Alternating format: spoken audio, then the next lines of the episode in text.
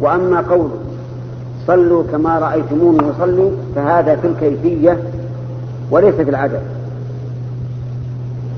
فلو أن الإنسان خالف في كيفية الصلاة لقلنا إن صلاته باطلة لأنه يخالف قوله عليه الصلاة والسلام صلوا كما رأيتموني يصلي أما العدد فإنه لا حد له.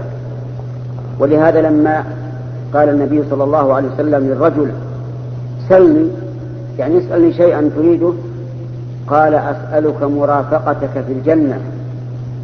قال فأعني على نفسك بكثرة السجود أي بكثرة الصلاة ولم يحدد عليه الصلاة والسلام.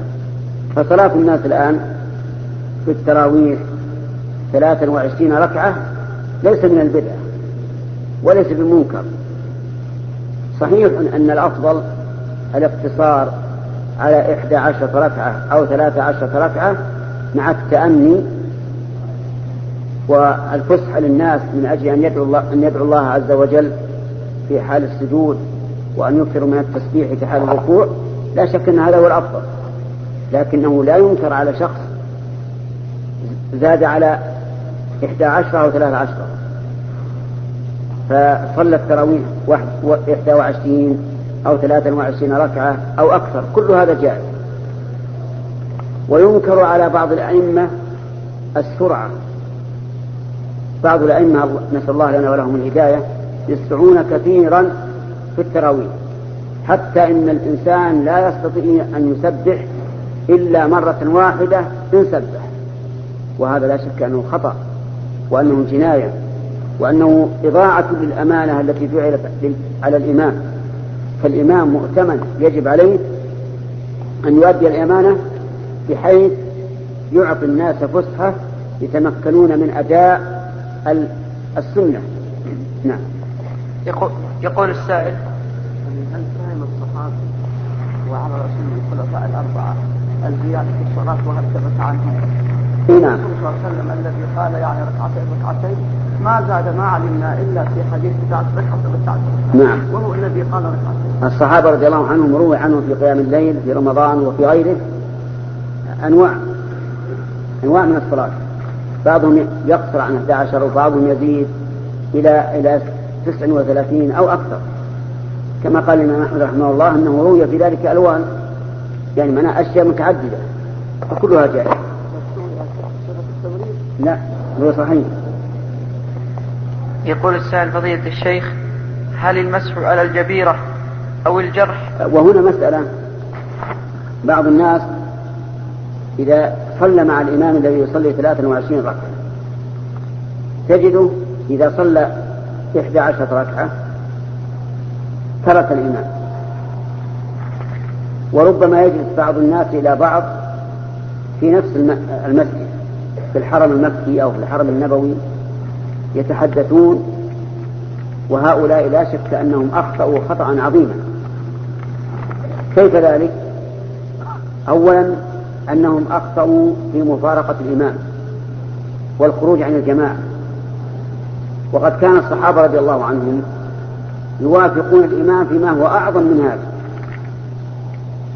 فعثمان رضي الله عنه في حج في حجه أتم الصلاة في منى. أتم الصلاة في منى. وأنكر الصحابة عليه ذلك. حتى إن ابن مسعود استرجع لما بلغه هذا الأمر. ومع ومع هذا كان يصلي مع عثمان أربعا. يصلي أربعا وهو ينكرها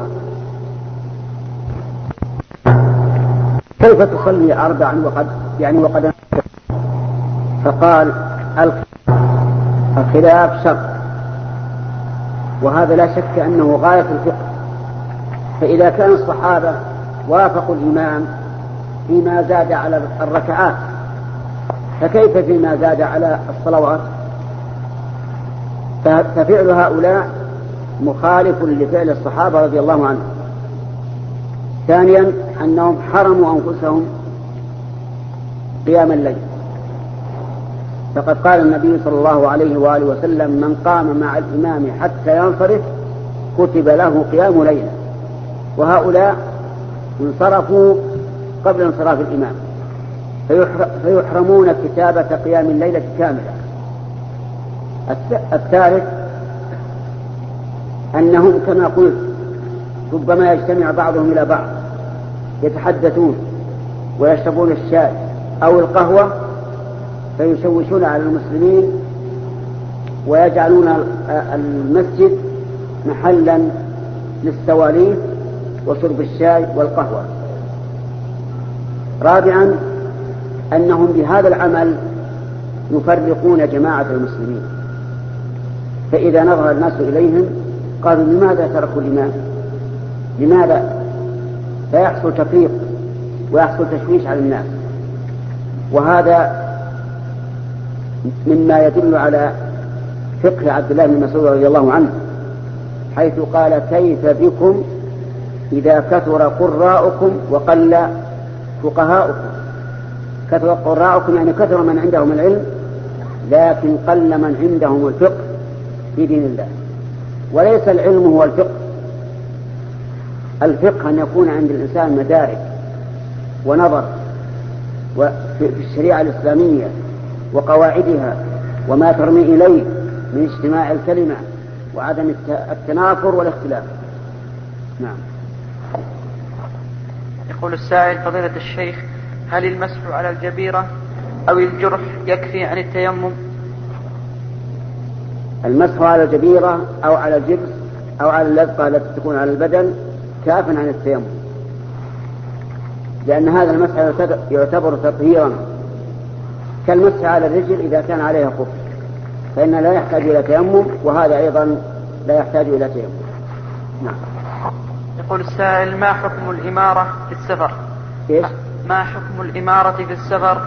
هل هو للوجوب أم لل الإمارة الإمارة هل هو للوجوب؟ يعني. نعم. هل هو للوجوب أم للاستحباب مع بيان الدليل؟ أمر النبي صلى الله عليه وسلم المسافرين إذا كانوا ثلاثة أن يؤمروا عليهم أحدهم. وذلك لأن التأمير يؤدي إلى الانضباط وعدم التنازل وإذا لم يكن عليهم أمير صار كل واحد منهم يرى رأيا. وربما تنازعوا واختلفوا وحصل بذلك عناد.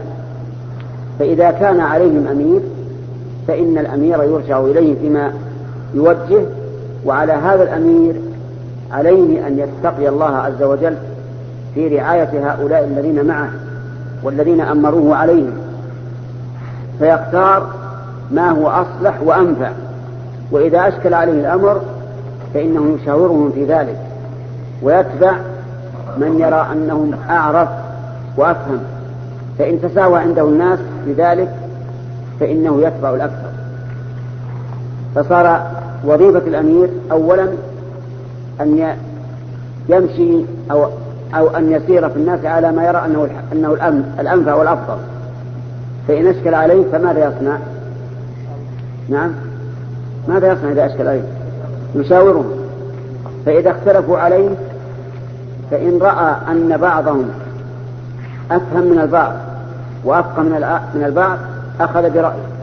وإن أشكل عليه فإنه يأخذ برأي الأكثر. طيب فإن تساوى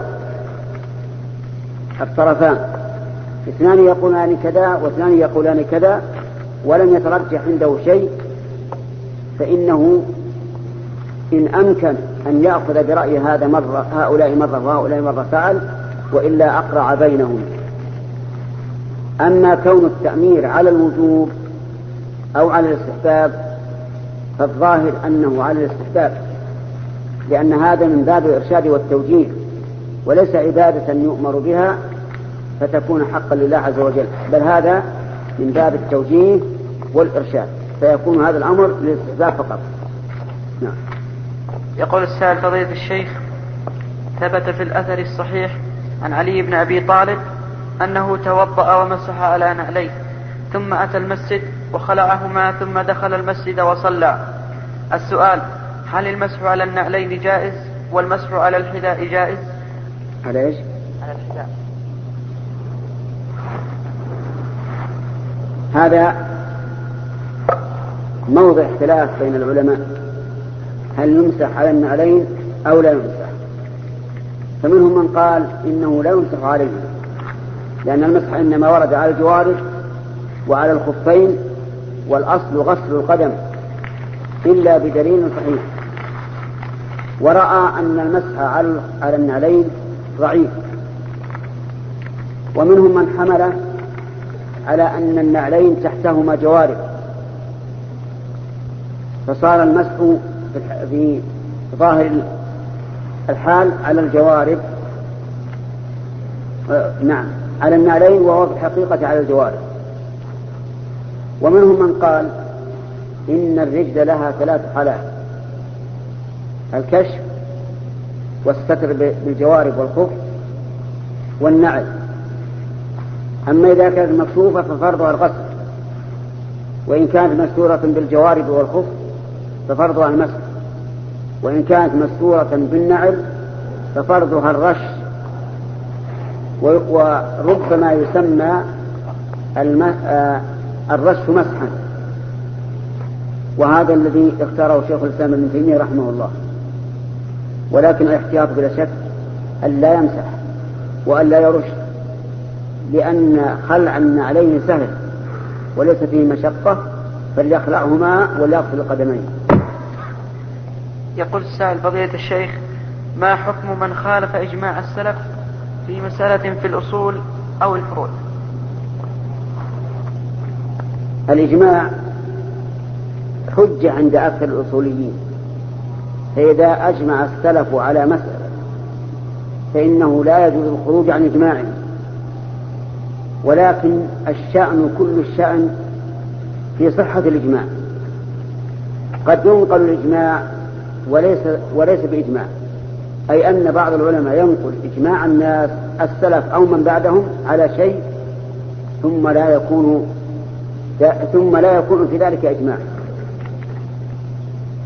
ومن أغرب ما مر علي, علي أن الإجماع أحيانا ينقل على خلاف إجماع آخر. رأيت بعض العلماء يقول أجمع العلماء على قبول شهادة العبد. ورأيت بعض العلماء آخرين يقول أجمعوا على رد شهادة العبد. كيف هذا؟ هذان إجماعان متناقضان. وإذا أردت أن تعرف أن بعض العلماء يتساهل في نقل الإجماع فارجع آه، إلى كتاب ابن القيم رحمه الله الصواعق المرسلة على غزو الجهمية والمعطلة. فإنه ذكر مواضع كثيرة نقل فيها الإجماع وليس هناك إجماع.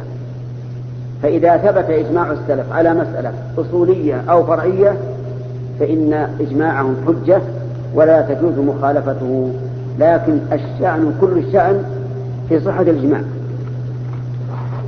نعم. يقول السائل فضيلة الشيخ إذا ورد نصين نص دلالته نصان نصان بالضبط. نعم. إذا ورد نصان نص دلالته منطوقة ونص دلالته مفهوم مخالفة. فعند الترجيح بعض بعض العلماء يقولون يقدم المنطوق على المفهوم وبعضهم يقولون أن مفهوم المخالفة يخصص عموم المنطوق. الصحيح أننا نقدم المنطوق لأننا إذا قدمنا المنطوق لم نخالف مفهوم المخالفة. فمثلا في الرضاع قال النبي صلى الله عليه وآله وسلم لا تحرم المصة ولا المصتان وفي حديث عائشة أن الرضاع المحرم خمس رضعات معلومات. أن الرضاعة المحرمة خمس رضعات معلومات. فعندنا مفهوم وعندنا منطوق.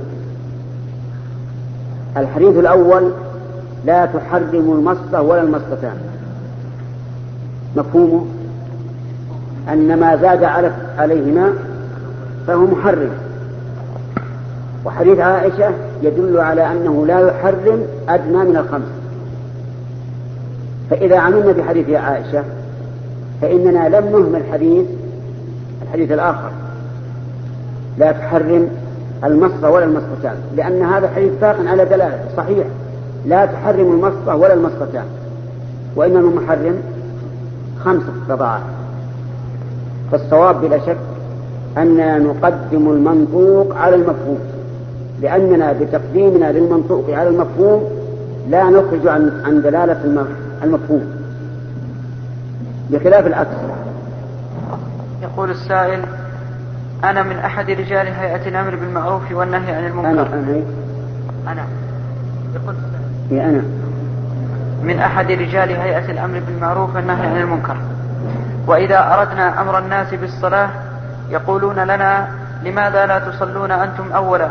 فإذا صلينا نحن حين إقامة الصلاة تمادى هؤلاء الناس عن الصلاة فهل يجوز لنا تأخير الصلاة للمصلحة؟ إيه إيه نعم.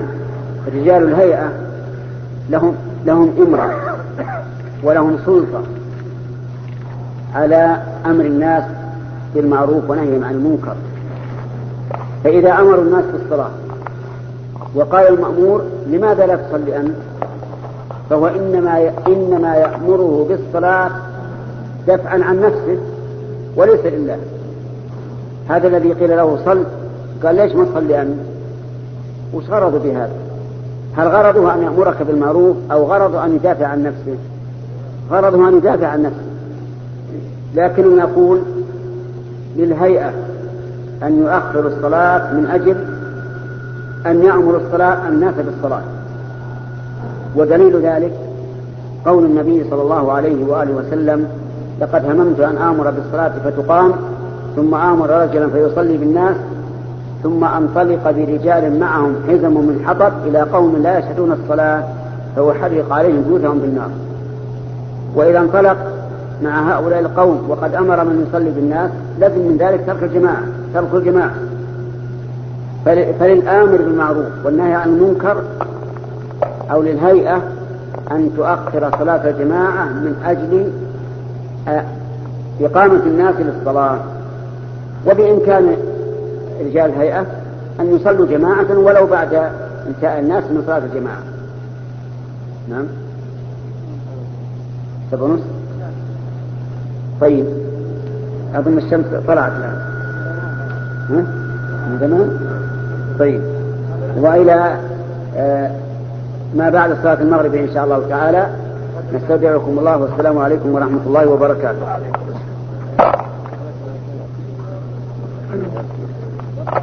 هلا. عليكم السلام عليكم. السلام. عليكم السلام.